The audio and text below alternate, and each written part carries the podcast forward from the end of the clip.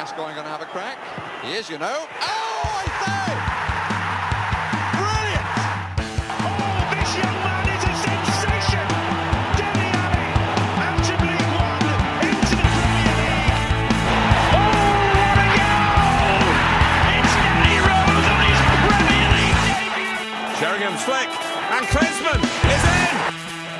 He's got it lost under his feet, and it's come from the Miller!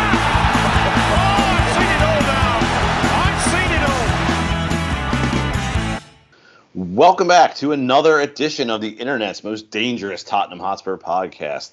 It's summer, and we are here to talk about positive transfer news. I, I know, I can't believe it either. Before we get into it, I want to remind you, because it's been a while, um, you should celebrate our summer transfer window by leaving us a five star review on iTunes or Spotify. And also, you should follow us on Twitter at WDR Podcast. That's WDR as in Wheeler Dealer Radio. I am joined, as always, for this summer session by my regular co-host, coming to us from the sandy slopes of South Miami. He's helping Messi and uh, Busquets, you know, find a guy to sell them, let's say, skis. Uh, it's Brian Ashlock. Brian, h- how's it going in Miami? It's great. It's hot. Rains every day. Just amazing. You, you doing everything to get the slopes ready for Messi? Yep. Nope. We're super prepared. Um, got down some fresh powder, um, uncut. So it's great. It's great. We're just throwing metaphors out the window. No, no, that's a ski. Powder's a skiing thing. all you know. right, all right, because we're just. I don't know about the. I don't know about the uncut bit. That might have been, you know, a little too on the nose. And coming to us from the warm, sunny beaches of East Atlanta, he hasn't worn sleeves since Ryan Mason was the coach of Tottenham Hotspur. It's Ben Daniels. ben, how are you enjoying your summer? For the record, I am wearing sleeves right now. I know most times I look like Mac from Always Sunny with my sleeves cut off, but today is not that day. what was the question? We appreciate your professionalism. You know, sun's out, guns out. What can I do? Yeah, I mean it's Atlanta. Why wouldn't that be the case? I've been hitting those 15s real hard, you know, getting ready for the beach. You know, gotta stay in shape. We're- Preseason is upon us. We're off to a great start. So as we, uh, you know, pump that iron and get ready for the preseason, uh, I think it's revi- we should start by revisiting a conversation we mostly had before he was hired. Um, but for once, we talked about a manager at looked like we were going to hire, and we actually did hire him. Uh, Ange Postecoglou, I got it right. My brain didn't totally lock up. Uh, he is Tottenham Hotspur's new manager. Uh, like I said, guys, I know we just talked about this, but now that we've had now that we've had time to let this sink in, Brian, we'll start with you. What are your, how are you feeling about this hire? Uh, I'm very excited about our new dad. Um, I've just continued watching all of the team talk videos over and over again. I've heard him tell the story about his dad like 67 times at this point, and that was just like this week.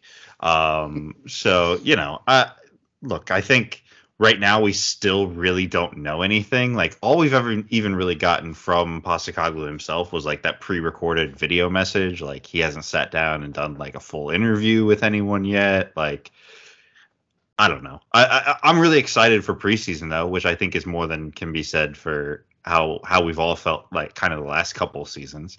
Um, You were and, excited uh, last year. Like, let's yeah, we were. We were excited last year, and I, I think we we gloss over that because of the way it quickly went. Um, but yeah, I think I think for me personally, like my vibes are high. Like I'm excited to see what this team looks like. I'm at least like interested that we may play attacking football. So I'm I'm still feeling pretty good about it. Ben, where's the pendulum?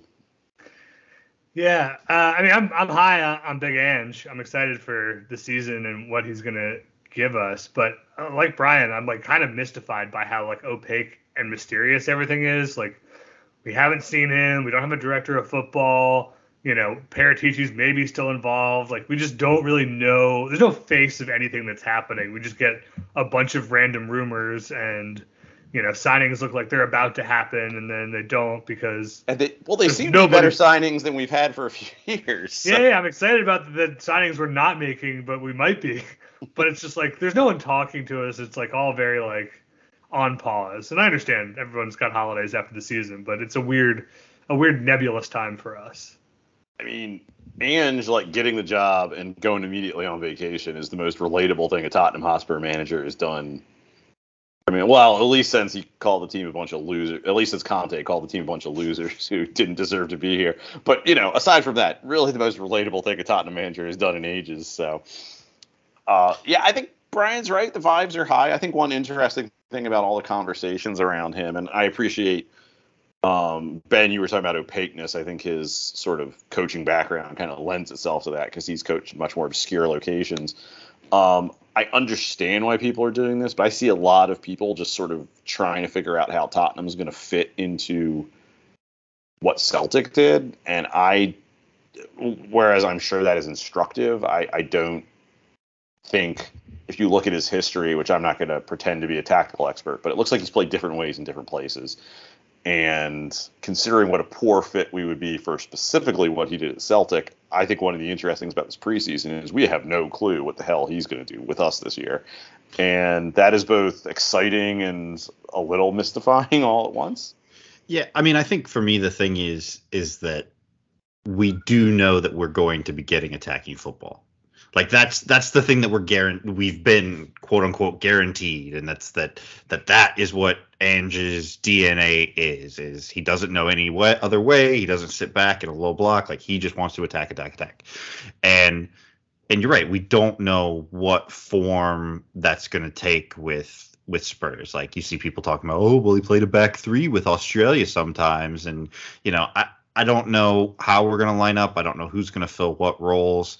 Um, but I think for me, just the excitement comes from knowing that whatever it is, it's going to be front foot stuff instead of sit back, soak up pressure, whatever.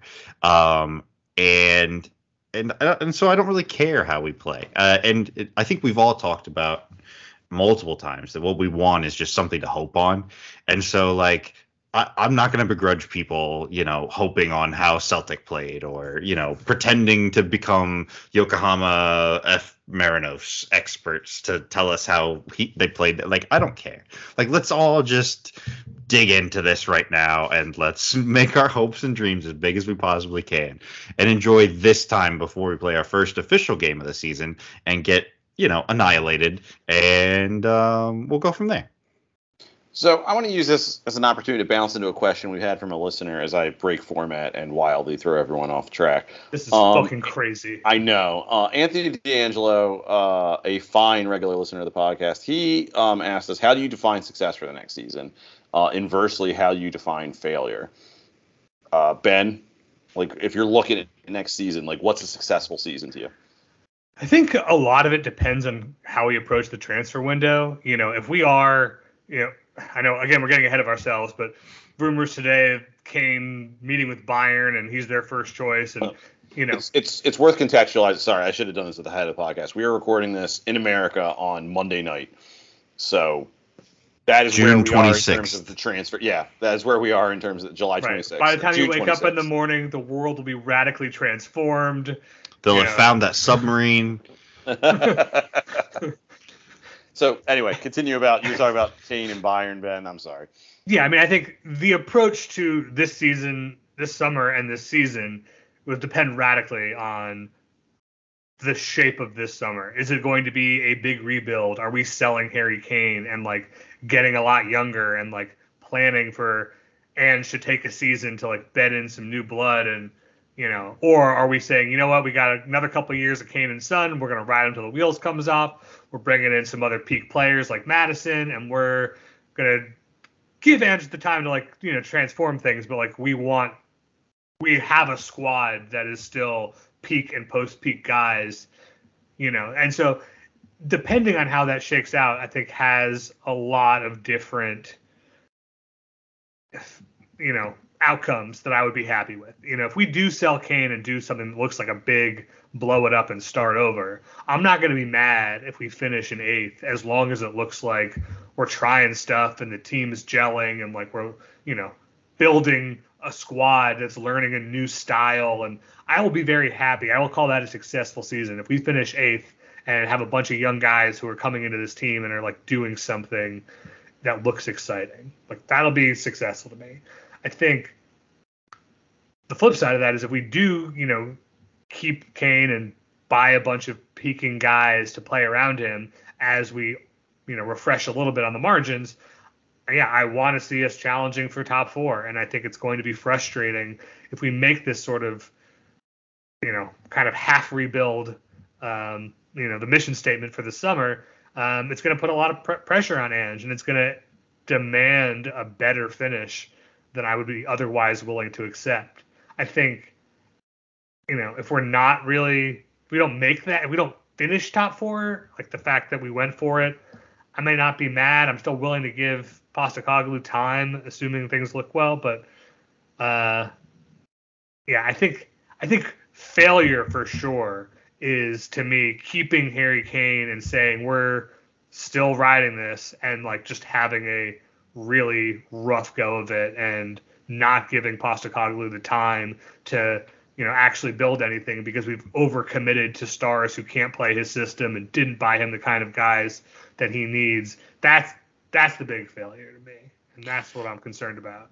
Yeah, I I think you're absolutely right. I don't think you can divorce it at all from you know what the transfer strategy is.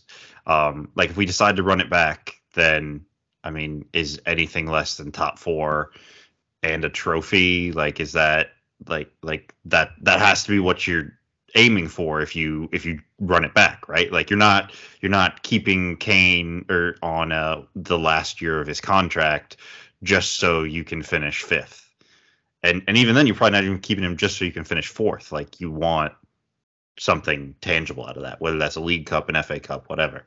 Um but yeah i think i think if we if we do actually commit to a rebuild um then then ben's right. Like you just seeing progress moving forward is, is what i want like i want us to see philosophically to get back to the roots of what we all associate with the club i want and, and you know so look, is is a season where we finish like 12th or 14th or whatever Chelsea finished this year, does that suck? Yeah, that super sucks. And I'm not really excited about that, like from a sheer points perspective. But if we're doing the things and moving in the right direction, I think you can get some people behind it.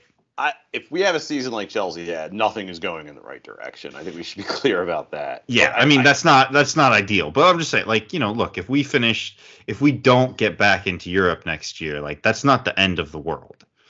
If we looked like Brighton did under Graham Potter, where it was like they were underperforming XG, they looked good, they were still finishing like ninth or tenth, but it was like fun football, and you were like you could see how it could get better. Like that's the kind of thing that like I'm willing to be on board with with, with Postecoglou.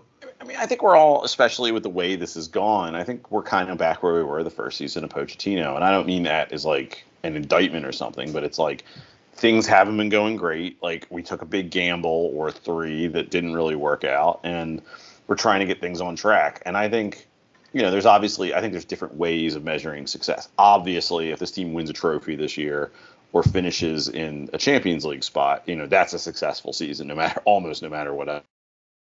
But I think what's more important is that this club feels like it's rowing in the right direction, with or without Kane. And you know, I, I think it's easy for us to forget because we're sort of terminally online fans. I mean, we do a podcast about Tottenham Hotspur once a week during the season. We're a different type of fan. Eh, I, I thought Ben something. Well, no, I'm. There's a reason I missaid it. Ben, you told me a story about a friend of ours named Ed who lives in England who used to be involved in Cartilage Free Captain, and, and, my understanding is not a very online fan anymore. And when we hired Paul Postecoglou, I remember you were telling me he talked to you about how like what the fuck, why are we hiring the manager of Celtic? Oh my god. I think there, regardless of whether or not we sell Kane, there is an expectation reset because we hired such an unknown quantity as manager. I think there is going to be if if you do see like you like you were saying, like Brighton under Potter, although hopefully not that, but you know, a team that is playing well, maybe underperforming or getting a little unlucky, or just the victim of like they had some growing pains at various points in the season. But you can really see it starting to come together. You know, and lest we forget, like Pochettino's first season here was like, you know, we weren't all a thousand percent sold on Pochettino at the end of it. It was like, okay, well that like could have been better, but you could see it starting to go in the right direction, and you know, we'll see how it goes next year. Like I think, you know, I'd like a little bit more than that, but to me, it's just like if I, I just want to see it looks like we're moving forward at the end of the year. And I, I think if I had to put like a like if I had to put some sort of marker on it, I would say real European football, um, like Brian was mentioning. So Europa League or better, like not the Conference League. Like that's kind of I think what might be a in theory a decent mark of a successful season, but really I just want to see this progressing in a positive direction and something that like oh this looks like we can build on it. Even if we have to if Kane leaves or whatever you know we, we had a successful year that wasn't entirely built on Harry Kane or what have you. I really just think like as a fan base we're kind of going to have to adjust our expectations down.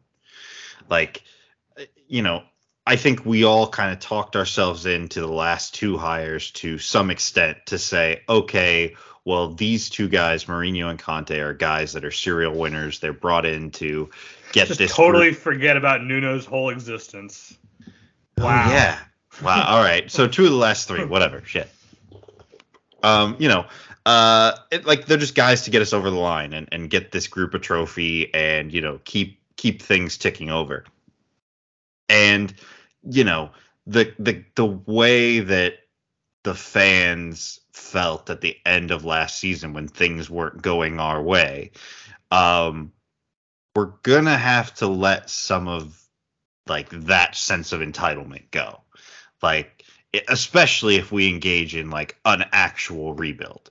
Like we're to have to say hey look some of these performances are to suck. Like there may be a time where we're in you know 13th in the league in November or you know whatever but like we have to be willing to as a fan base as a club like stay the course on this like if this is the thing that you Levy is committed to like this can't be a six month job for Postecoglou. Like this is a a thing that we have to be, you know, very clear eyed about right now. And know that this is not if a rebuild happens this summer, it is not something that is going to be rebuilt overnight, despite what we as fans want because of you know ticket prices because of the stadium because of i don't know beyonce for some fucking reason. Like we have to all adjust our expectations downward.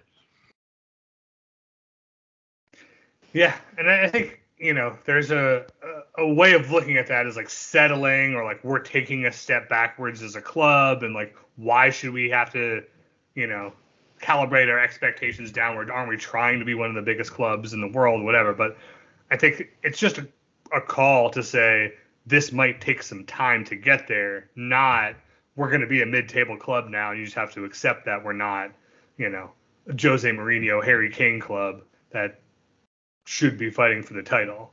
and how that Um, work out. I mean, yeah, I mean that's the thing. What a lot of these people are calling for. I think that's like the thing that I think gets overlooked. Like obviously mistakes were also made, but like part of the reason we're in the mess we're in now is because we kept trying to be a quote unquote big club. We kept trying to make those moves and like, you know, fix the car while it's on the road and not like stop and rebuild things like you know, part of the reason we're where we are is because we didn't do this earlier. We didn't sort of just take stock of where we are, make a few painful decisions, and you know, get on with it.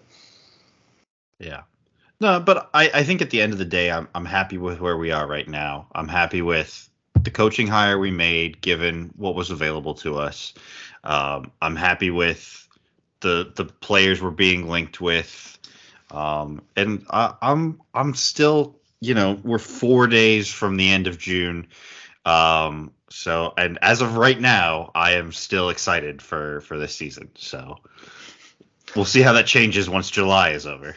Well, let's let's talk about the other aspects of the club because I think what's interesting is we've not hired a director of football. It seems like uh, Gabbanini, who was our former chief scout under Paratici, is kind of running the show. Maybe with Scott Munn, maybe with Daniel Levy, maybe with Fabio Paratici. Um, how are you feeling about where Spurs front office is, or do you think it's do you think it's still too opaque for us as fans to really comment much on? I think it's definitely opaque, but I think even as opaque as the process was, there was a time when we were linked regularly with directors of football who we didn't end up hiring. And I think the fact that it's gone quiet doesn't mean that we've suddenly developed better OPSEC around our DOF search. I think it does probably signal, and like the ITKs and rumors and whatever kind of are echoing this, that we're not moving to a director of football kind of setup. You know, we we feel that we have these things in place, and guys like Gabbanini and Munn and and Postecoglou is obviously a very dedicated talent scout himself. Um, you know, there it seems like we're just going to cobble together some kind of director by com- committee structure with what we've got going. And, At least for this window.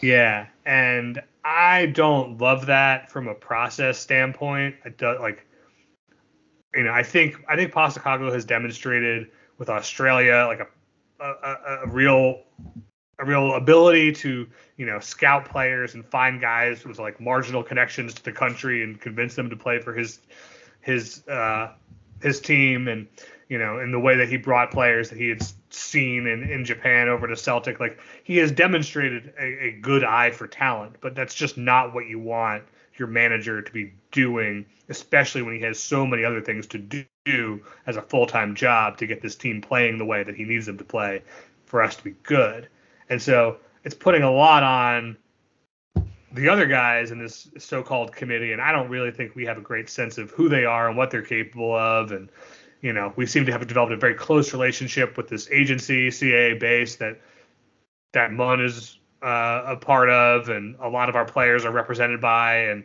you know, I don't love the idea of being that closely intertwined with with an agency and getting their you know their guys farmed to us.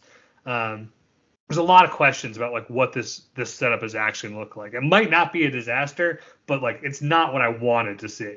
Well, it's it's interesting. I mean, I, I, guess this was always my challenge with it. It's like because you sort like you said, Ben, you kind of know the shape of what you want to see, but all these processes are opaque. There is a level of just who knows. And you know, I mean, this could be as simple as like we're letting Gabbanini be our director of football for the summer.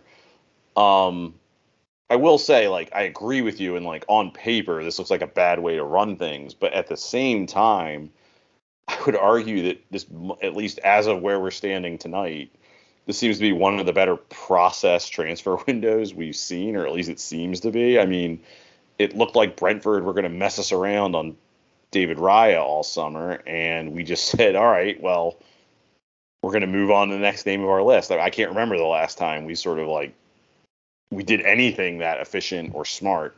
Uh, you know, and we'll see how this keeper. We'll talk about him in a minute. Turns out, but you know, the fact of the matter is Spurs didn't mess around for once. And you know, you look at some of the other names like Maddison's. The I think he's a good player, but he's the kind of guy we've been linked with before. But then you look at like the defenders we're tied in with. It's this is, you know, first of all they're not Italian. Second of all they're not Premier League veterans.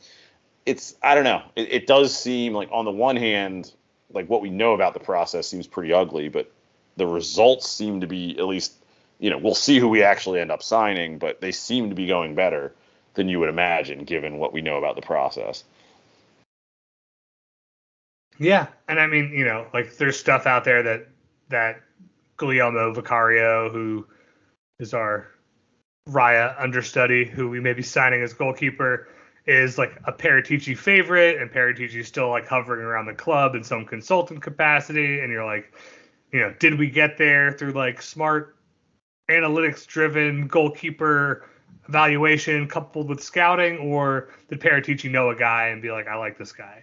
And I don't know what the process is, and again, like you said, it's going to be a real holistic, uh, kind of outcome based reverse engineering of how good our process actually was at the end of the transfer window. I think, to really like kind of unpack any of this. But I I don't know. It's, it's at a minimum, it seems to be better than Gollini. Like, yeah, you mean? I mean, like you like. Yeah, but does he have a cool rap name? Did Gollini? No, no, that was. I mean, Gollini had Go. He had a rap name. Was it cool? Is what I'm saying. No, yeah, it was cool. It was very cool. Okay. But yeah, I mean, you like you look at he does Skywalk, like he's he was a cool rapper like I do think what you kind of can see is like because our transfer targets seem to be in very different buckets. You've got this Italian goalkeeper, you've got the very obvious James Maddison, and then you've got center backs like Tapsoba and uh, Van de Ven and whoever else you've been linked with lately. Like it all looks like those look like three different people's idea of a player and not one process's idea of the kinds of players we should be signing. And maybe that adds up to something really good, but it looks disjointed. Or they're taking different approaches to different positions. Yeah, maybe. Yeah. Yeah, like I said, like maybe having all these guys with all these different viewpoints and and skill sets, like behind the scenes, you know, picking out their favorites, might add up to something that's like really good, rather than having one limited, narrow focus. But like, it also could just be chaos, and we don't It really. could know. be. I, I think one interesting thing about Postecoglou is I think if you look at some of the reporting, clearly one of the reasons they hired him, and you could either you could take this in two different ways, but it seems like he's not the kind of guy who's going to go film hostage video like Conte did if he doesn't get exactly the player he wants. It's like, okay, this is the kind of guy I want for this position. Like, find something that works for that, and I'm gonna like I'll I'll say yes or no, and then we can move on with our lives. And you know, you could look read that as him being a yes man for the club, or you could read that as him just not being a diva who's you know going to find a way to make it work. And if it's the latter, I think that's a very good thing for the club because you know I think part of all the drama we've had over these last few years is, I mean, honestly, going back to um, Pochettino, la- latter age st- stage Pochettino is just like just this the front office fighting with the manager over like players to sign. And as much as some of it was Spurs being cheap, there was a lot of it about managers being divas about the whole thing. So, you know, if he's just willing to get on with it with a guy he thinks is good enough, then, you know, I don't think that's a bad thing for this club right now. They're definitely taking great pains in every report to just be like, Ange really likes this guy. yeah, I love. I love the Ange Postecoglou signs off on James Maddison. It's like, oh, does he? Yeah. As though there's not like some, you know, massive bucket of Premier League proven players that he would sign off on. Like, oh, J- he, signs off on uh, Declan Rice. Like, yeah, of course he fucking does. I don't know. I, I th- I'm I'm with Ben though. I think you know the the process stuff on this is still weird, and I, we're not until the Athletic does some five thousand word piece on it. We're really not going to have any clear idea of I think what was going on this summer or who was doing what and when they were doing it. Um, I do disagree with Ben that that it feels a little bit disjointed. Um, you know, like because the players seem to be coming from different buckets, but uh, only in that like I think that the bucket they all kind of fit in is these are good players that fit our specific system. And I think the one we probably have questions about that with the most with is the goalkeeper, but from listening to people you know that are smarter than me you know that know about tactics and analytics and stuff goalkeepers just are no one really knows. Um and you know people that watch Serie A regularly seem to think that this is guy is the second best keeper in the league. He's the second best Italian keeper. Like that's pretty good. And he's half the price of David Raya who we also were like I don't know he might be good. So seems okay um I don't know. Uh, it- we're gonna, like Ben said, we're gonna have to reverse engineer a ton of this stuff at the end to like assign responsibility either to Munn or Gabbanini or whoever. Um. Or Paratici, yeah. Like it, it's it's all it's none of it's gonna make sense, and we're all gonna be able to use it to fit like whatever narrative we want to build, just because of the opacity of the process. But whatever. I think if you look at Vicario, for instance, I think what's interesting about What's him his is first like name, Greg? uh, Guglielmo. That's pretty good, actually. Yeah, yeah, pretty good. Um, I think uh, It's that New Yorker in you. Oh, Hey, fucking Guglielmo. me and Marty were watching it with Guglielmo the other day. It was forget about it. Um, We could call him Venom, I guess. Isn't that his nickname? yeah, I I'm could call never him calling him I'm definitely not calling him that. Um, He has to wear the mask, and then maybe I'll consider it. He has to bond with a Oh. symbiote from outer space. exactly, Otherwise, exactly. Get out of here. the Beyonder has to take him to Battle World where he can. Don't get too in the weeds with it, Greg. Okay. all yeah, right. come on. Uh, no, but I think one interesting thing, like you go back to when we signed Gollini, is there were like a lot of Italian watch Serie A watchers who were like, "Man, I guess I don't know," and you know he lost a starting job at Atalanta and all this. And, and you read a lot He was of at Napoli, wasn't he? No, he was at uh, now he's at Napoli.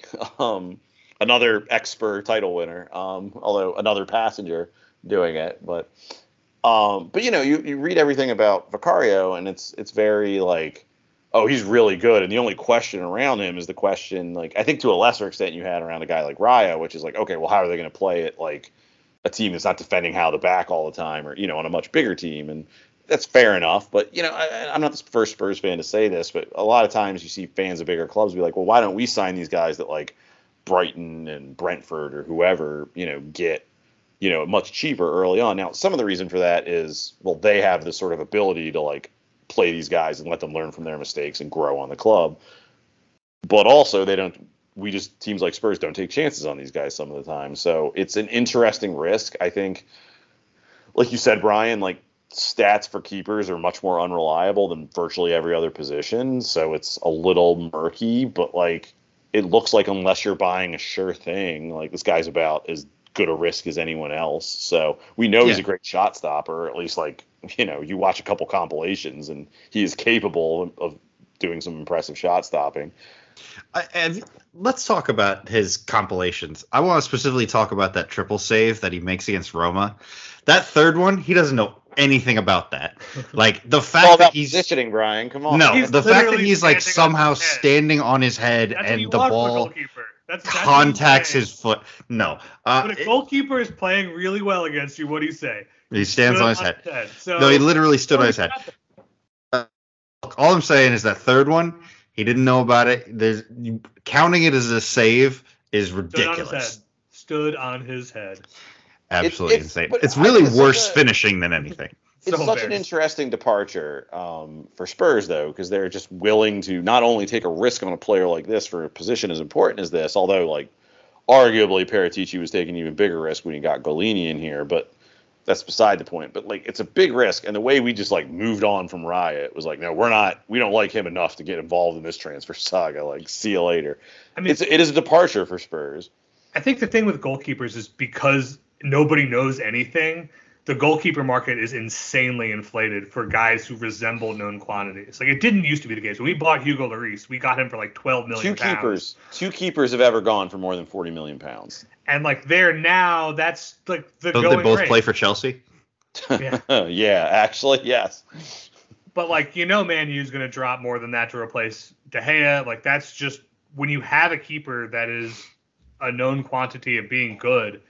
There, people are realizing that this is worth spending money on, and like the fact is, is we don't really know who's that good. And like you know, for Brentford to go out and pick up like Blackburn's goalkeeper a few years ago in the Championship or League One, and then now try to sell him for forty million pounds, it's like there's a lot of inefficiencies in the keeper scouting.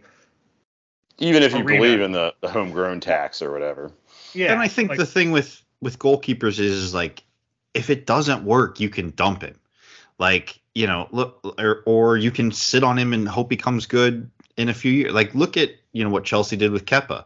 Like What we did with Aurelio Gomez, I feel like that's all we did with Aurelio yeah, Gomez. so it's just like it's not like you know a star striker or a midfielder where they get some crazy contract and some crazy fee and then you're just saddled with them forever. Everybody always needs a keeper.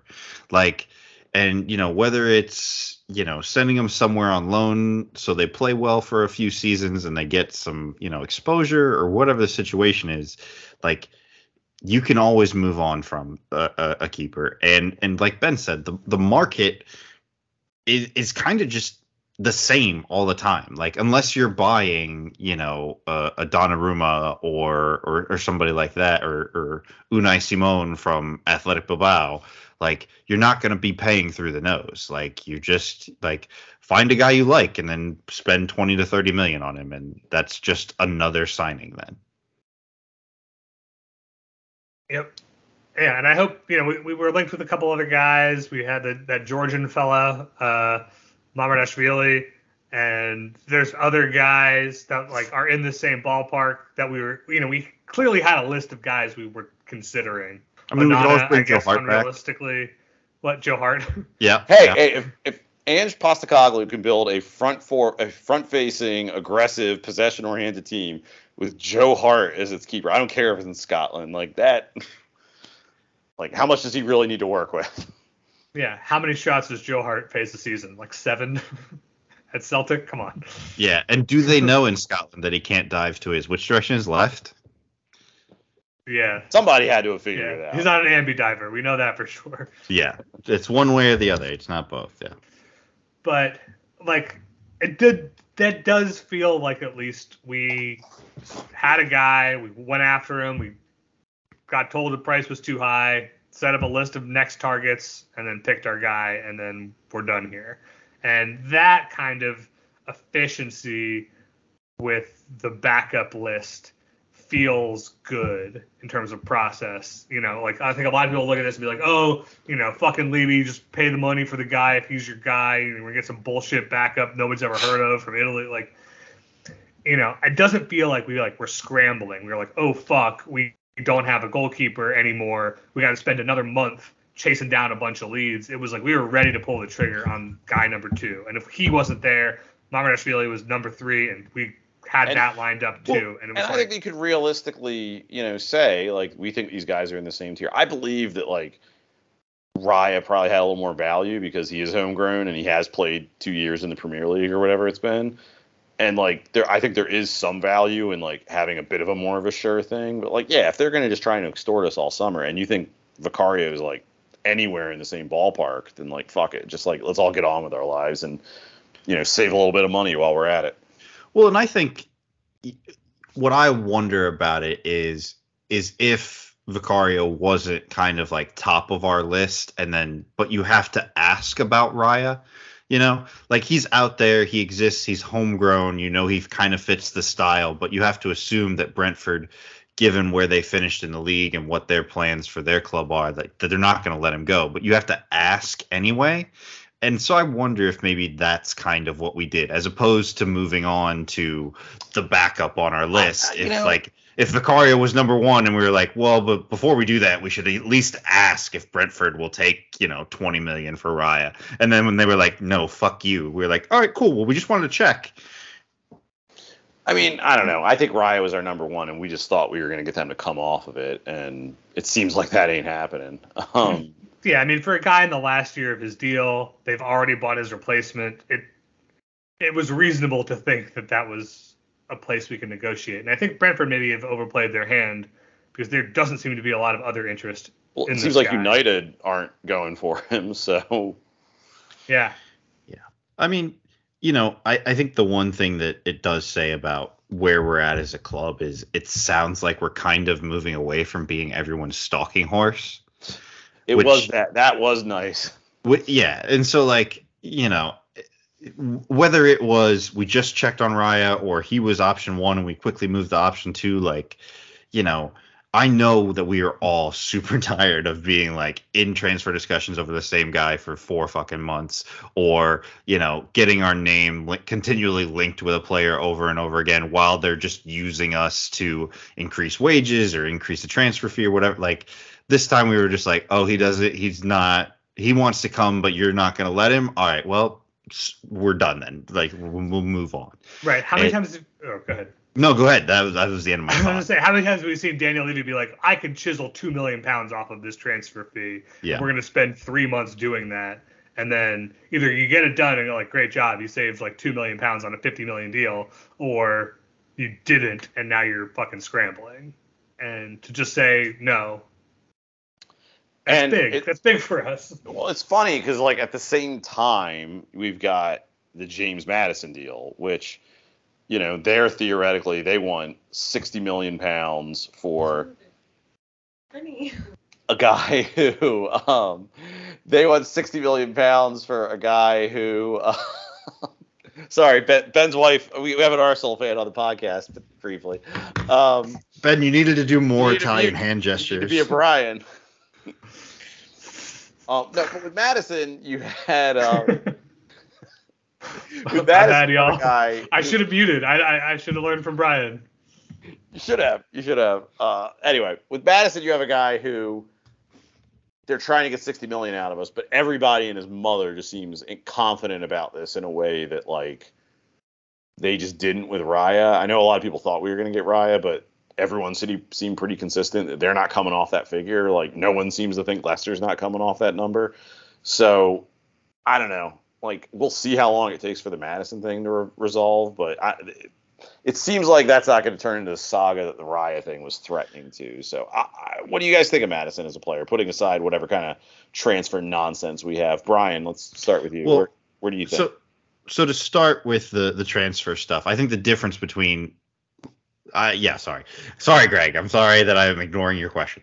To start with the transfer stuff, I think the difference between the Raya situation and the Maddison situation is like we have some leverage here where, you know, Leicester are playing in the championship next year, and Maddison very much does not want to play in the championship and get the shit kicked out of him for 48 fucking games or however many they play.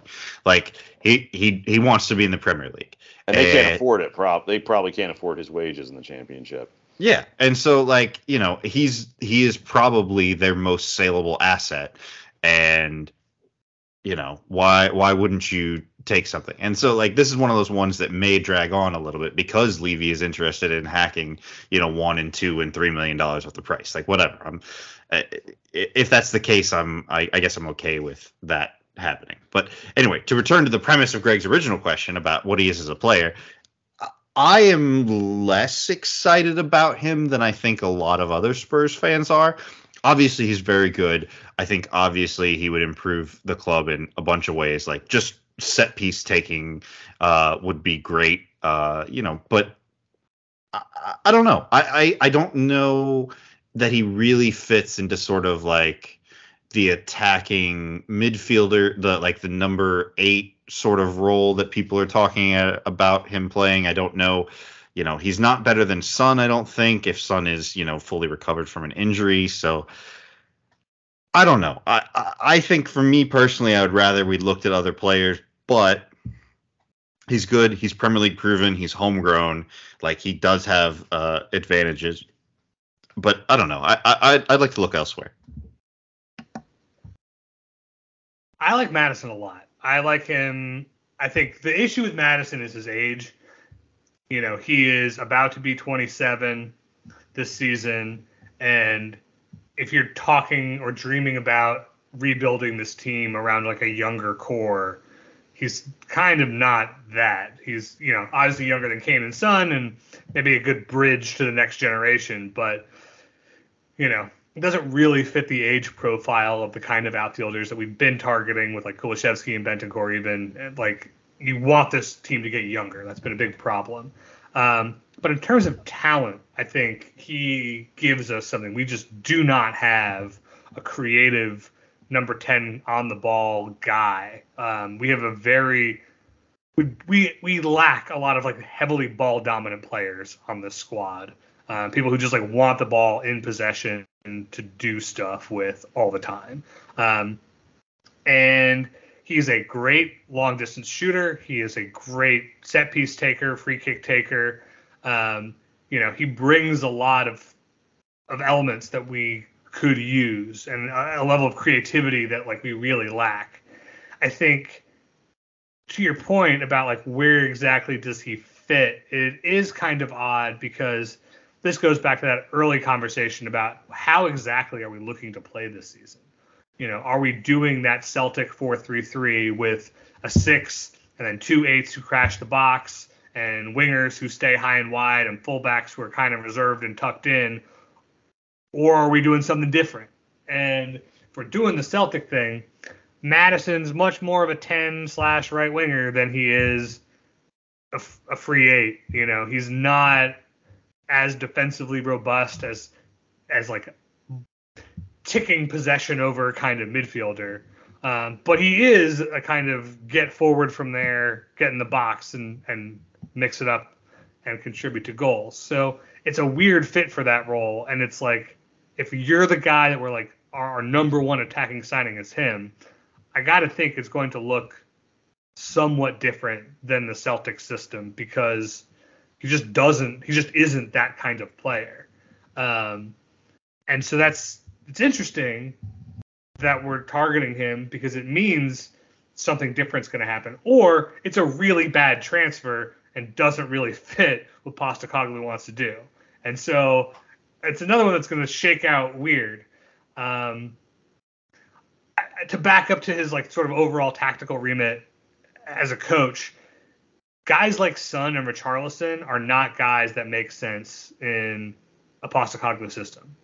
You know, Kulusevski uh, sort of makes sense in a I, Postecoglou. th- I think Richarlison does. He he presses a lot as a as a forward. but he doesn't have any on-ball value. Like he's not a guy who is like getting the ball in the wings and like dribbling three guys and like creating opportunities for other people. He is a wide forward slash striker who wants to be off the ball, getting into space to to take chances for himself. And that's not how he wants his wide forwards to play. And like we have a lot of guys who aren't that.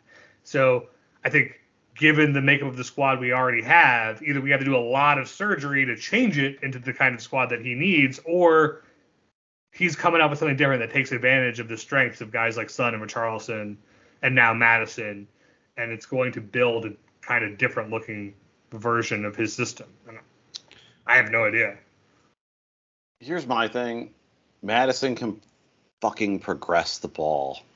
And we were so bad at that last year. And I understand it's not like an elegant fit into like if we're just going to run the Celtic system, which I don't think we're going to run that exactly. But like, my guess is that Postecoglou is a flexible enough manager and that Maddison fits well enough into the things he wants to do that he's going to find a way to make James Maddison work. And I am desperate enough for someone who can just get that ball up the pitch and progress or get it into dangerous zones and be a goal threat on his own. Because part of the problem last year is nobody was scoring goals except Harry Kane because Son was like hurt all season. So like adding another goal threat can't be a bad thing. Like Brian was talking about earlier, adding someone with his free kick skills can't be a bad thing. And adding someone with his ability to pass can't be a bad thing. I, I maybe it's just in my weird corner of Spurs fandom, but like I don't think any version of a Spurs rebuild. I think if tomorrow we wake up and find out that Tottenham Hotspur have sold Harry Kane to Bayern Munich for 30 million pounds because we just want to turn the page, I still don't think any version of the Tottenham Hotspur rebuild is going to be we're going to strip this squad down for parts. It's going to be a bunch of Dele Allis and like it's going to be a youth squad. Like we're going to start over from scratch. Like any version of the next Spurs team is going to transition with a couple players who probably aren't going to age out into like when we're going to win the league. James Madison is a very good player who I think will make this team a better team, and he could probably you know like we could win a cup with this guy. Like I don't think we're going to like win the league or anything, but like he is a very good player who is going to make us better as a team, and I think more importantly, you know.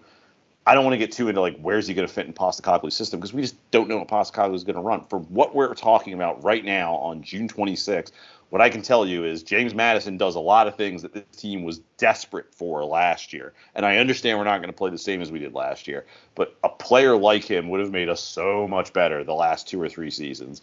And I am just happy to have someone who can do the kind of things he can do theoretically in this team. And I think he's someone that like is good enough and versatile enough that they're just going to figure out a way to make it work. Yeah, I mean, I think look, if your goal is to just have good players, which I mean is most football clubs' goal, but if your goal is to just have good players, then I think obviously he's better than some of the other players he's replacing. He's obviously better than Bryan Gil. He's obviously better than Lucas Moura. He is, you know, I, I think he's maybe better than Kulusevski. And uh, maybe it's not even maybe. Maybe he is better than Kulusevski. I don't know. Um, you know, but the question that that then brings up is like, what what's what's the clarity of our direction as a club? You know, so like. I understand what you're saying, Greg. Is that there, there needs to be some sort of bridge to go. If we, even if we are engaging in some sort of rebuild, there needs to be a bridge between, you know, full rebuild, only 18 year olds play, and you know, and and what actually happens. And I just think that for the amount of money you're talking about on someone that's a bridge signing, that isn't going to set you up long term for success. And so I th- I think yes, he's a good player. And so if you think that what you need to do is you have these guys and you're keeping Kane and Son and you are running it back, but with some better players around, you know, and a thinned out squad that does the exact things that the new manager wants to do, then I think that's a totally fine and and and, and good signing. But I think if your goal is, you know, rebuild and take this club into a new era, that 60 million pounds or 40 or 50 or whatever the final number winds up being on a 27 year old who maybe doesn't have a position in the system we think our manager likes to play is not the best use of that money. So here would be my response to that is any version of where we want this team to end up is going to need to do the kind of things that James Maddison does. So the problem with bringing a Maddison in right now is if there is like if there was a youth player he was blocking, which it doesn't seem like that's the case right now.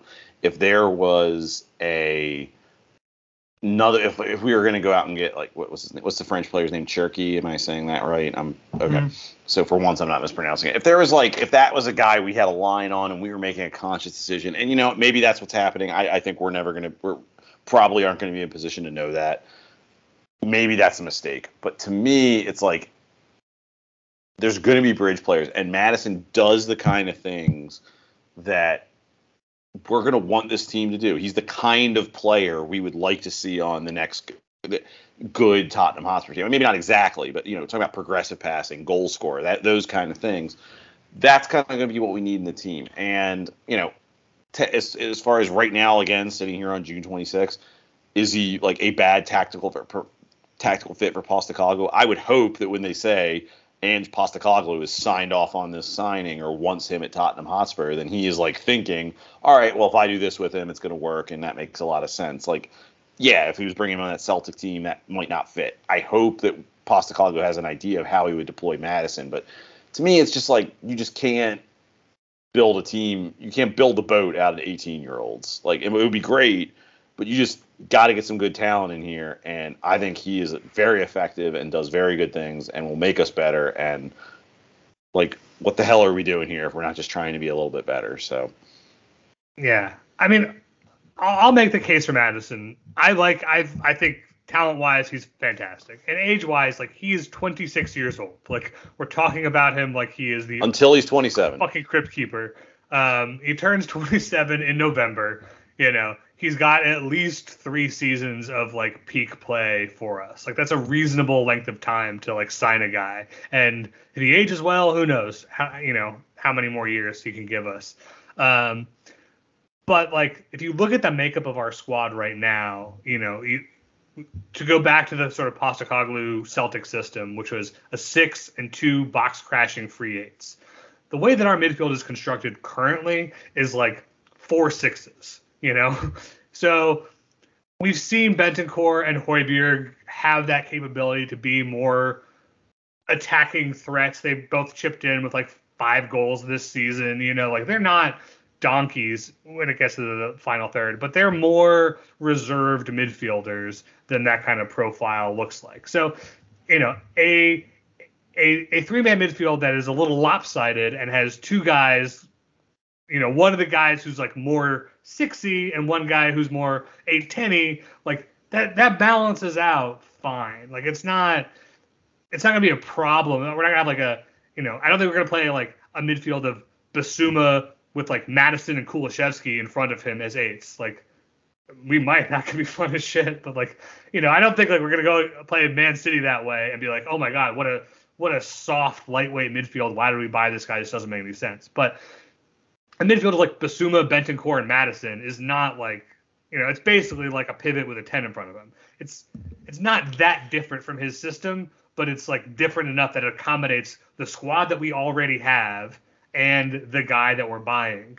Um, Yeah. you know, and he has played in a sort of interior role in like a 4-1-4-1 that Leicester used to run out a lot. He's played from the right so he can spell Kulusevski over there. Like he he has a fit in the team.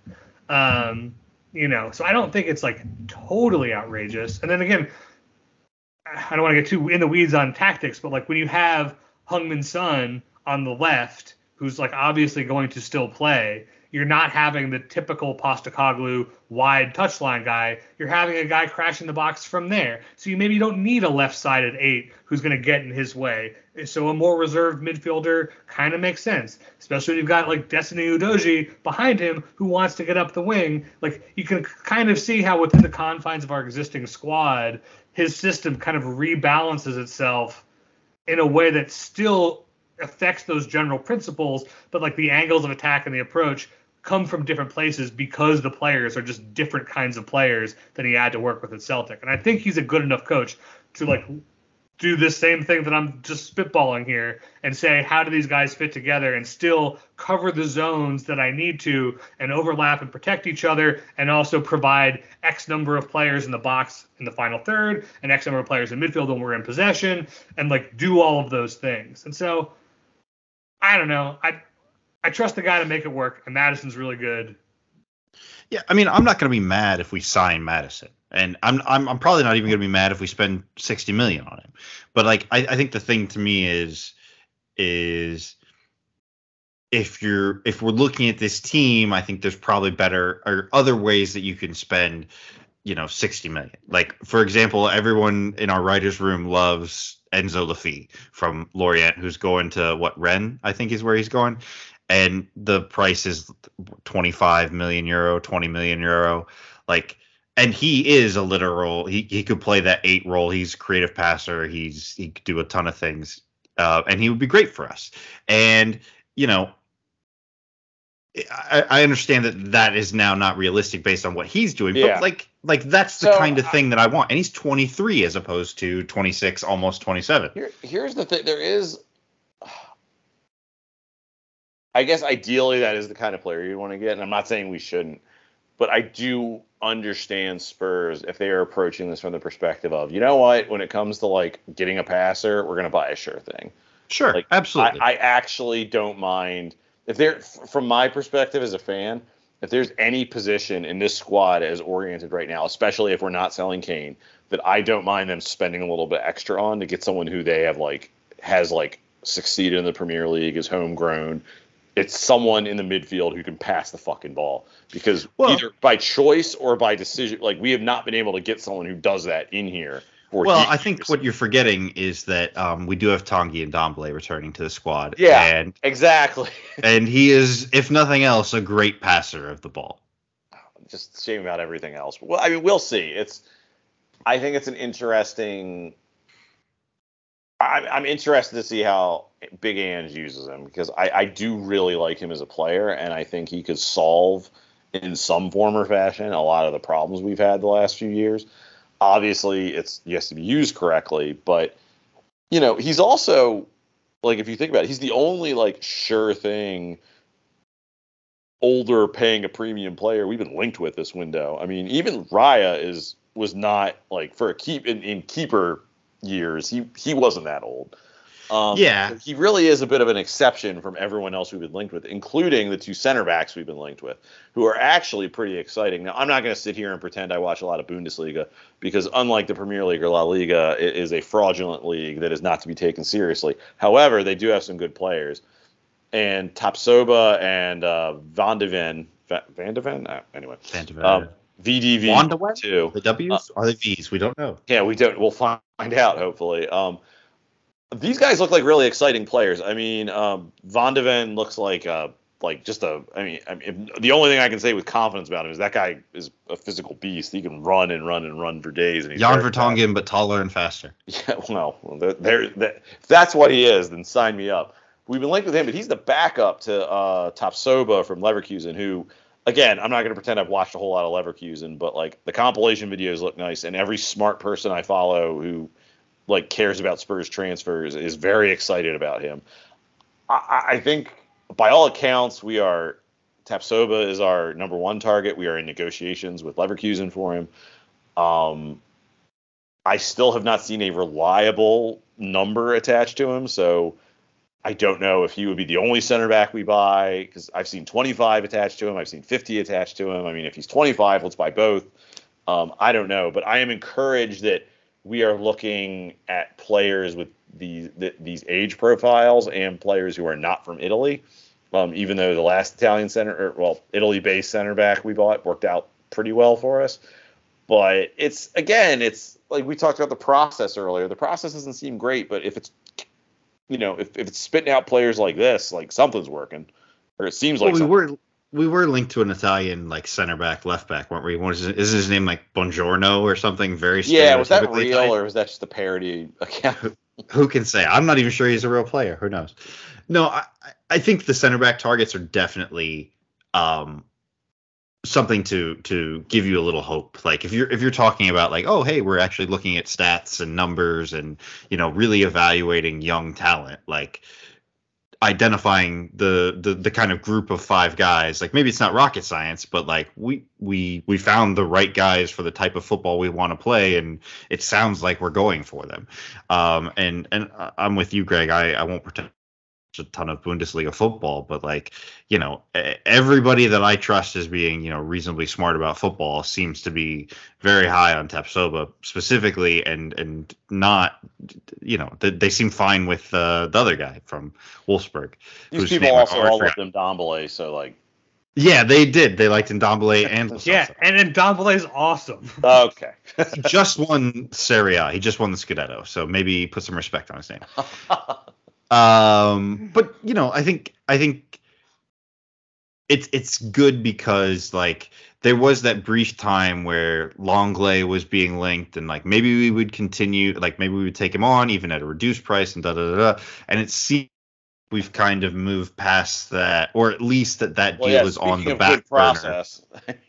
yeah, I mean, like you know, it's I'm excited. I think both of these guys are, are, are really good and and interesting players that are I guess the type of age profile that you want if you're if you're looking to rebuild or, or, or to you know start a next phase basically. Yeah, I'm really excited for the possibility of signing both of them because they're both versatile in different ways. Tapsoba can play both sides of the center back, and Van de Ven can play left back as well as left center back. So you know, you could have the two of them and Romero and feel like between the three of them, you've got your center back situation covered and you've got extra minutes for Van de Ven at left back if you need it. If we dump Ben, you know, Ben Davies and Reguilon and Sessegnon and every other fucking left back we, we've acquired over the years. Um, but, it, you know, the, for me, we haven't really talked about outgoings yet, but like I would love to clear out every center back of this club except for Romero. So grabbing okay, a couple of these ben, guys. Does Ben Davies count as a center back? No, but Ben Davies, if we do keep him, I'm not mad about because again he provides versatility. If we end up playing a back three for whatever reason, we know he can do that. And you know, and I think in a more reserved left back role that supports midfield and doesn't have to run all the way up and down the flank um, you know, like he would have to do as a wingback, is kind of where he's at at this stage in his career, and like it could work. So like I'm not mad about him. Um, so yeah, I, I like to see us linked with an encouraging number of center backs, and I really hope it's not going to be a situation where we just sign one of them and keep, you know, Eric Dier around and then pick up Lenglet for cheap and call it a day. Uh, it's not the worst situation in the world, but like I'd like us to refresh that whole core of players. Uh, what's that, Greg? You're pulling I, a Brian. There. Uh, I just want this team to bite the bullet and clear some of these guys out. Like, I, I don't want to be mean about it, but it's like I am tired of watching Davinson Sanchez out there. I am tired of watching Eric Dier out there. Maybe that's not fair because Eric Dier, you know, was playing with an injury last year. But like, I'm tired of watching guys like Lenglet out there, even though like I could defend him if he's you know, like a third or fourth center back. But like, I would just like to, you know, we've had a back three that's caused some problems in terms of squad construction moving forward. But like, just bite the bullet, even if it's going to be ugly for a season. Like, just like, you know, it can't be worse than we had last season with our center backs. Like, just like God, get at least one like starting center back in. And like you said, Ben, I would love to get both of these guys in, and you just got like a real sort of, you know, then you could keep Davies or Dier, you know, I don't know if you really feel the need to bring Long Lenglet back, like fine, but like. You know, then you've got a center back core that doesn't make you like want to put your head through a wall like for the first time in ages. So, like, let's do that. It's really interesting that we we haven't heard a lot of rumors about outgoings other than like Lo Celso to Villa, like and, and, then the Kane stuff. But like none of the other players that we really like want to get rid of are are linked anywhere. And I have to wonder if that's like partially because Ange is gonna give everybody a little like tryout basically and see if they can fit before going nope fuck that guy fuck that guy fuck him especially like I know, think both I think it's both. I think I think some of these guys aren't going to like all the reporting, like very loud reporting, has been done about and Ndombele is going to be given a chance, and you know if he shows up like eating a Big Mac in training, then you know he's probably going to go. I You don't know. hope- Big Ange might like that if he has a if he has a Big Mac and a Foster's. It's big Just boy season, baby. I mean, I would love it if he could get a tune out of Ndombele. I think it's really funny, by the way, that all the big rumors coming out of the club are like Ndombele gets another chance, but it's like, yeah, Lo Celso, that guy's fucking out of here. like, no, thank you. Um, I mean, it sounds like Lo Celso was like, "Fuck this place." yeah, no, I think that's exactly it. I think Ndombele is like, oh, my career might be dead. I better get my act together. He's like, they're still gonna pay me all that money, right? Well, maybe I'll consider it. He calls up the Saudis, and it's like, oh well, they don't want me. Um, Yeah, I think it's tough to see like this long list of players. Like we're like, come on, you don't have a future here, and like we haven't done anything. Meanwhile, Saudi Arabia is like just throwing cash at Chelsea for every fucking bullshit nonsense player that they have flooded their roster with, and it's like it would be nice if we could take advantage of that a little bit. Not that I support all of what's happening, but like that's where the money is. Uh, we've got a lot of players that like I wouldn't mind meeting a bone saw in another country. if Worst came to worst. Getting packed into a suitcase yeah. and sent to Saudi Arabia. well, that explains why Ndombele has not been linked with the Yeah, Saudis. like I'll send send Harry Winks in pieces for them. Save them the trouble. Yeah, I mean, it's it wouldn't be that hard. You should see. You should see what Harry Wicks is writing about about wars in the Middle East right now. I could fit him into a carry on. Come on. Yeah. Didn't think that's where this was going to go, did you, Well, Greg? you know, it's funny because a few years ago, Spurs were actually kind of ruthless with a few of their players. I mean, we, we obviously like fucked up with Doherty, but like they let Aurier go. They weren't getting anything for him. Like I'll be encouraged if towards the end of the summer, because obviously I think a lot of clubs are just going to wait us out because it's like, oh well, you want to get rid of Davinson Sanchez? Like, how about five bucks? You know, Man, that Matt Doherty thing feels like five fucking years everything ago. feels like five years ago. Um, but yeah, I don't know. We'll see. I would like to see this team just get a little ruthless because there's just some names here where it's like either you facilitate a transfer, like oh Hugo Lloris wants to go finish his career at Nice, like let them have him for like Yeah. five hundred thousand euro. Like who cares? Like we just need to clear some guys out of the squad. And you know, no one wants Davinson Sanchez at the end of the window. Davinson, we're going to terminate that contract, and you can go find your next job. Like it's just it's time to clear some dead weight. And if we got to suck it up on our transfer bill or on our wage bill for a year or two, like now's the time. I find I would find it very hard to believe that there's not someone in like Spain or the Bundesliga or lower level Premier League that is not willing to pay money for Davinson Sanchez. But that's my point. Is like if you've got to take a little bit less than you'd like because they know they have you over a barrel. Well, guess what? Time now's the time to, t- to sell. Money's money, right? Well, you try to get as much as you can for them, but you don't just hold on to them out of principle. Is what I'm saying, which is what we've Yeah. done the last couple of years.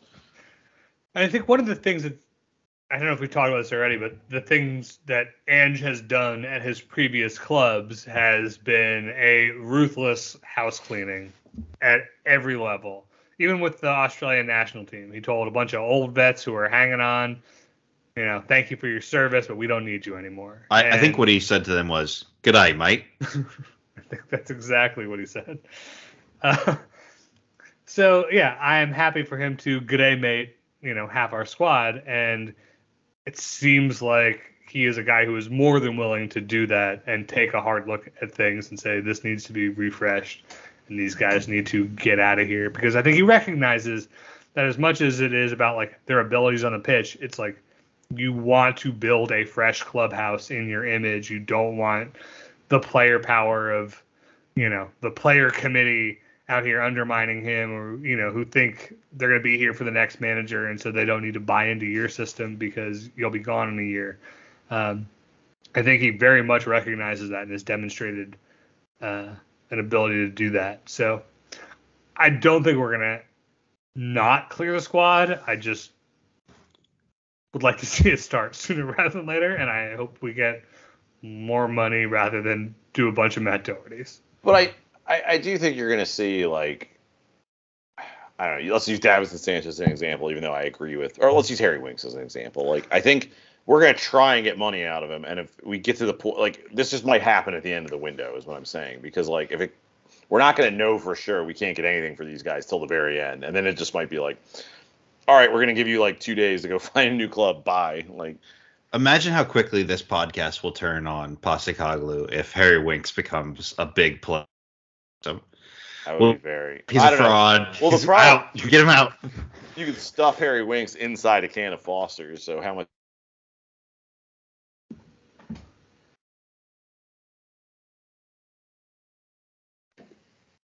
All right, we're just going to sit here. Okay, let's move on to No. some questions before we wrap. I you, thought see, I you cut out on my end, so I have no idea what I what thought it was me, but I guess it was you. Oh, all right. Well, good. You guys just weren't no selling me. All right. I said Harry Winks won't fit into a can of Foster's or can fit in a can of Foster's. So how much respect will Big Ange have for him?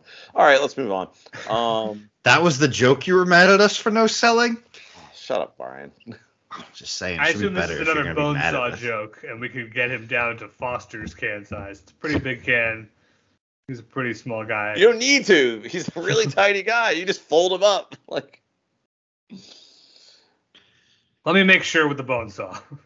Yeah, um, let's okay. just start there. We'll work. We'll work backwards. We'll workshop it. We got a. It's a long summer. Um, our our Patreon no sell tier. Um, they can I mean, hear we us. We really do need these to pick up more information about like Australian stereotypes so that we can do more bits about Brian, Big Ange. Brian, I've watched every episode of Bluey like five times. I, I got you. Yeah, but I mean, I think that's just going to reinforce the raw, like, uh, th- Correct, It's not going to get the ruthless side of him. It's just going to be, it's going to be the dad side, you know. Um, but you know, we, we got to get the other side of him, the the chaotic Australian energy that we don't understand. So let's get to some of our listener questions. Um, All right, cool. it's late, man. Um, You did this to us. yeah, yeah. I got a kid. Fuck you. Um, from Tom at Thomas Super, he wants to know: uh, Do you think Ange is going to bring in any Celtic players? It's. I think it's been really interesting how there haven't been a lot of reliable sources tying us to a binky for Big Ange. I mean, he's not even getting to bring any of his Celtic coaches with him. Uh, so I can't imagine that they see, th- you know, they seem kind of put out by the whole situation. So it doesn't seem like they'll be giving us any of their players. Can you imagine, like, you're not allowed to follow your boss of the Premier League, and then you also have to work with Brendan Rodgers? Like, Yeah, what a downgrade, right? um, no, I'm not really interested in any of their players. Uh, so you know, uh, their Jota seems like he might be okay, but like, he's the one. Like, if he really wanted Jota, it's like fine. Like, I don't Yeah. even need him, but whatever. but yeah, like the links with like Cameron Carter Vickers, like no thanks, man, not interested. We've we- we've seen that movie already. yeah. Yeah, I think Jota's interesting because like he is a high volume dribbler and like beats a man and does some stuff. And yes, it's it's Scotland, and so who knows if it's an actually good player. But Postecoglou is like, no, I think he's worth buying. Yeah, I mean, small sample size, but his his European numbers are very good. Um, yeah. I mean, he did well. I I mean, his Celtic team played well in the Champions League, even though they got their asses beat constantly. like they still did stuff. Well, who's the other, level. the younger kid that plays like the free eight role? His name's like Matt or the Matty. Danish guy. O'Riley. Yeah. Mm. Or was he Danish? I thought he was There's there's some Danish guy with a not very Danish name on Yeah. Celtic that Brighton was linked with. Yeah, maybe that guy. I don't know. But yeah, I'm not really excited about any of their players.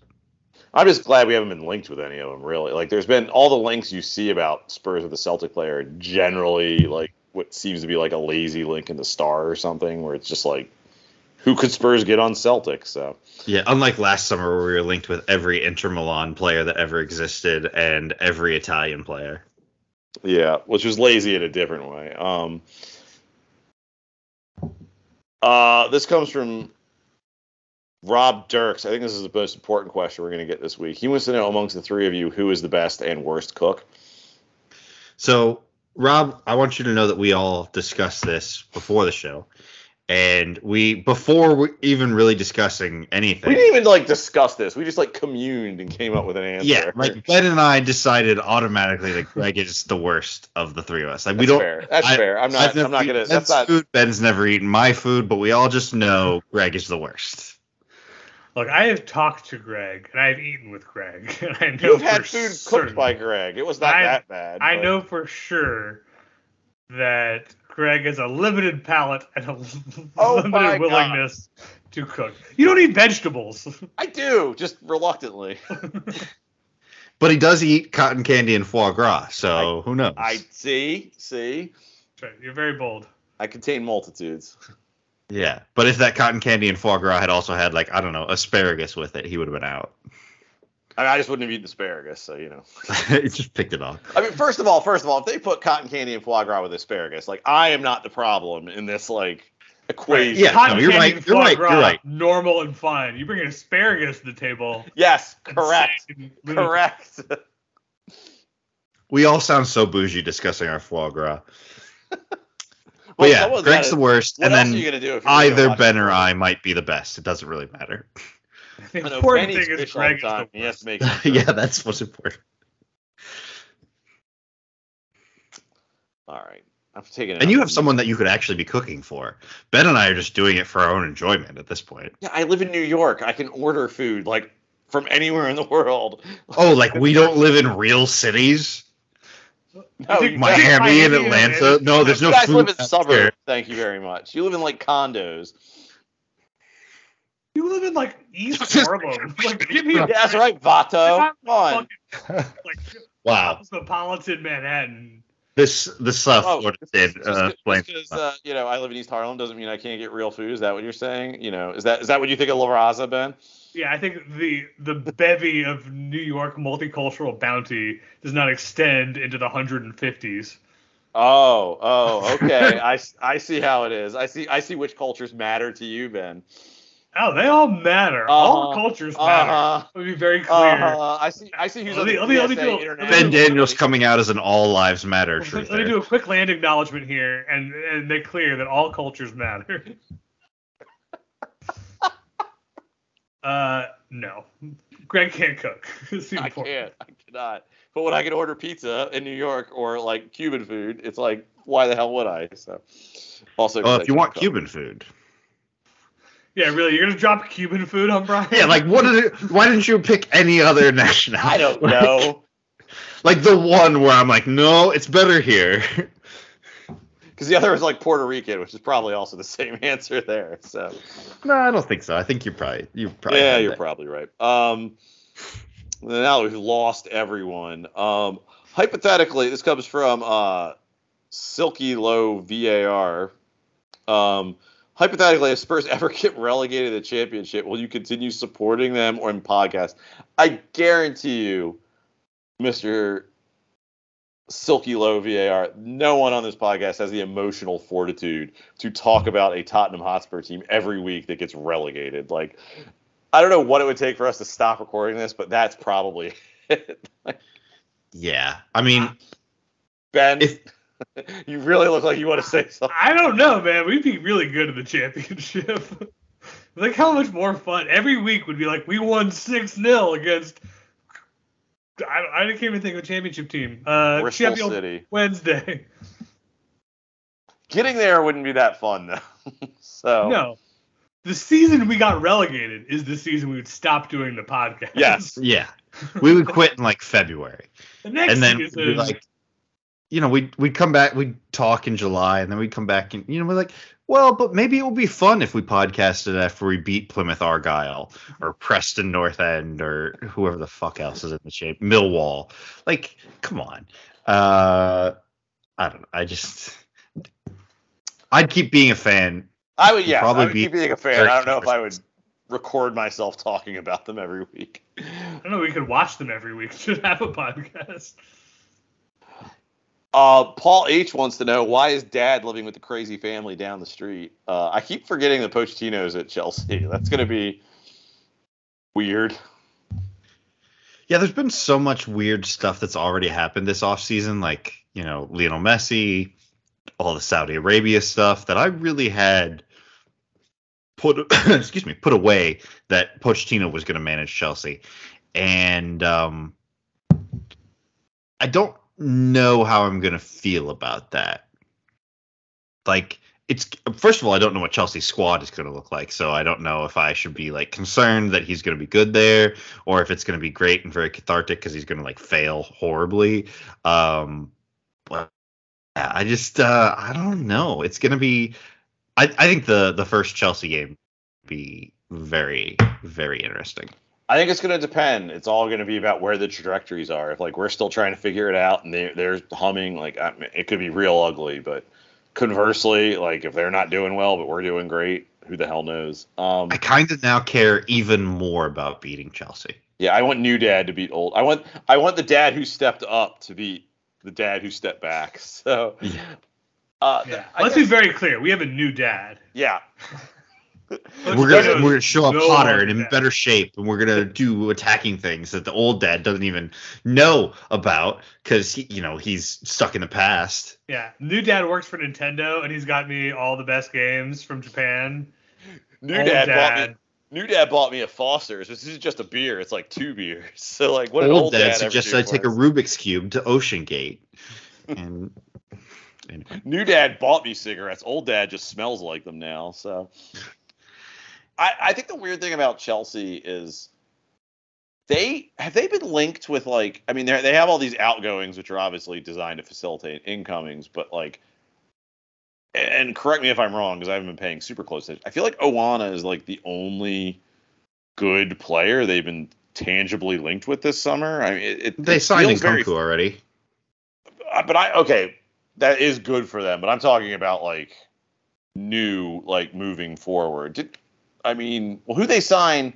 Oh, they signed Nico Williams of all people to like Nico Jackson. Nico guy. Jackson. Sorry, not Nico Williams. I'm getting We want to sign Nico Williams. Yeah, uh, but like that's incredibly underwhelming. I just don't feel like Chelsea have been linked with very many like impressive signings this summer. It's which I, I think they have so much to do to get under that June 30th FFP or whatever deadline that they're just not really focusing on that right now, or or, or, or the press certainly isn't. Um, I don't know what they're doing behind the scenes, obviously, but like, I don't. I, I'm sure that the the amount of stupid money they've gotten from Saudi Arabia that they'll be able to spend some amount of money.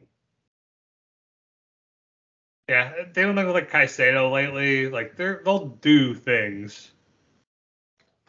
Yeah, and I mean they're getting also you know money from like Arsenal for Havertz maybe, and they from City for Kovacic. Like they're actually you know they're not just getting you know Saudi slush fund money. They're they're they're act, selling it to you know other people too. Um, so th- they'll have I'm sure more flexibility kind of later in the window. Um, and and who knows what Pochettino will. Maybe by Tanguy Ndombele. Jesus. He's Um, always yeah. wanted to manage him. I'm I'm sure that links will develop, but I don't know. That that will be weird. Um, let's Sausage see. Uh, links. Eric Cromwell uh, wants to know, uh, Brian. I think this one for you is for you. Is this an Inter Miami podcast now? It should be. I mean, we've just signed Messi, Busquets. We're gonna sign Alaba. Uh, We? or no, not Alaba. Al- Alba. Jordi Alba, not David Alaba. Different people. Hey, quick question: How many games in a row have you guys lost? I've never watched a game. I couldn't. No, I'm just kidding. Um, no, I we've we're not good. It's fine. They're the Um, worst team in MLS. Like it's going to be really interesting to see. You know, we started exactly off. how bad the league is when Messi. we started there. off pretty well um, but you know all the all the um, you know major media outlets are saying that we could maybe finish like seventh or eighth and sneak into the playoffs um, It's all politics. yeah I, I have no idea i mean we need a manager first of all so we, we i say it like i care about inter miami um, Yeah, they need a Phil manager Neville's too good for Phil Neville, huh? yeah, too good for Phil Neville. But maybe we'll get Tata Martino, and then he and Lionel Messi can be together to joyously not speak English. Um, you know, so I'm sure they would love that. It'd be nice Um, for them to find a third place to not win a trophy together. yeah, that would be fun, wouldn't it? Uh, Um, and it's seven, seven losses in a row. Just, just for your awareness. just in case. Ben, you haven't started paying attention to MLS again, have you? No, but you see things like that because it's funny. Yeah, no, it is funny, and and also you know like we shouldn't be allowed to win a lot of matches in a row because despite having really cool colors, we have super shitty jerseys. Um, so you know, I, I wish us nothing but the worst. All right. So our final question comes from you know first time listener. We always love to have those on the podcast. Reno Wallabout. He wants to know with James Madison supposedly on the way, what other founding father would have made the best summer signing? I think it's Edward Rutledge as the youngest founding father. We really need a uh, sort of young, up and coming You can't Uh, just make up people. Edward Rutledge. Man, you, you Yeah. should look it up. Wayne Rutledge, really good signing in 2020. Yeah, he's Yeah, no, Canadian. that's fine. Young and up and coming founding fathers. We don't need these 27 year olds. We need, we need them, you know, fresh, ready to contribute to doc- government documents for years to come. Something about Alexander Hamilton and immigrants getting the job done. I don't know. What do you want from me, Reno? On that note, I think it's time to wrap this bad boy up. We've gone quite a bit. We will again podcast as uh, circumstances warrant this summer. yes, Ben. I don't know. You're like the fucking Dortmund watcher of founding fathers. Fathers. Like, he's like, oh, hey, that this guy, he's like 16, but he signed the There's Declaration this of crazy Independence. thing you guys might have heard of called Google. I highly recommend you check it out. It gives right, you all Danny sorts of Rose. crazy I'll get answers. right on it. I'll I'll I'll get there, Danny. Yeah, youngest founding father. It'll give you some real interesting results. Well- Anyway. Right. What kind of interesting results? Greg's getting real libertarian on us. Yeah, yeah, that's what I'm doing. Anyway, uh, Ben, where can people? The age of consent to sign the Declaration of Independence should have been way lower, in my opinion. It should, it should have been. It should have been. Ben, where can people find you on the internet? you can find me on Twitter at Comrade U Spurs. Brian, where can people find you on the internet? you want this to end so quickly. Um, you can find me on Twitter at Brian underscore Ashlock. That is Brian with a Y.